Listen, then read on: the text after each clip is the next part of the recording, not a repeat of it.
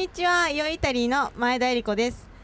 今日はここカンティーナ・レオナルドからお届けしております。イオイタリーではイタリアにおけるイタリア各地から届くワイン食ファッションそして観光の旬なニュースをお届けしています。次のニュースはオイルの保存について。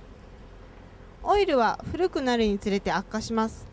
そのため封を開けたオイルは生産された年のうちに封を開けていないオイルは24ヶ月以内にというのを目安に使い切りましょう。オイルは直射日光熱を避けて保存し一度空気に触れたオイルは早めに使って使い終わった後はいつもきっちりと線を締めましょう。寒さには寒さによる変質はあまりないオイルですが暑さには弱いオイルです。夏のうちはちゃんと大事に保存しましょう。バルサミコの熟成って DOC 原産地統制故障製品であるバルサミコ酢における熟成と品質について磁気エネルギーの影響を利用した研究が行われました。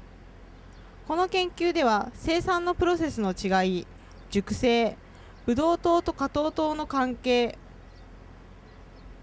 などから酸が受ける影響が明らかになりました。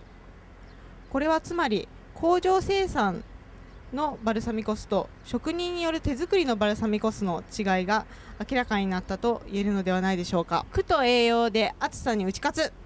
この猛烈な暑さに打ち勝つためにはこんな工夫ができます。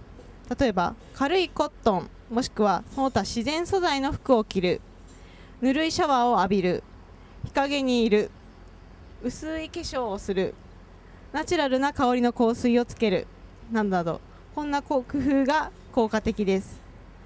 とはいえ何よりも過剰に汗をかいて失われた水分とミネラルを回復させ身体を強化するためには水分と旬なフルーツや野菜から栄養を補給することが大切です。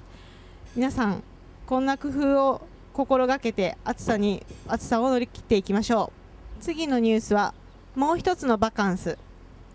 最近の旅行会社では本当の自然の世界を訪れて体験し汚染に脅かされるエコシステムの保護と修復に貢献するという自然と調和したエコバカンスを提案しています。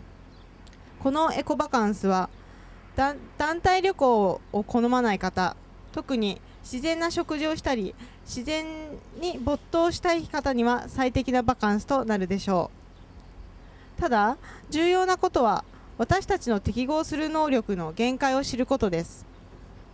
快適な暮らしを断念することが難しい場合もあります。そんな時は共同バストイレ付きのテントで自然を楽しむなんていうのもおすすめです。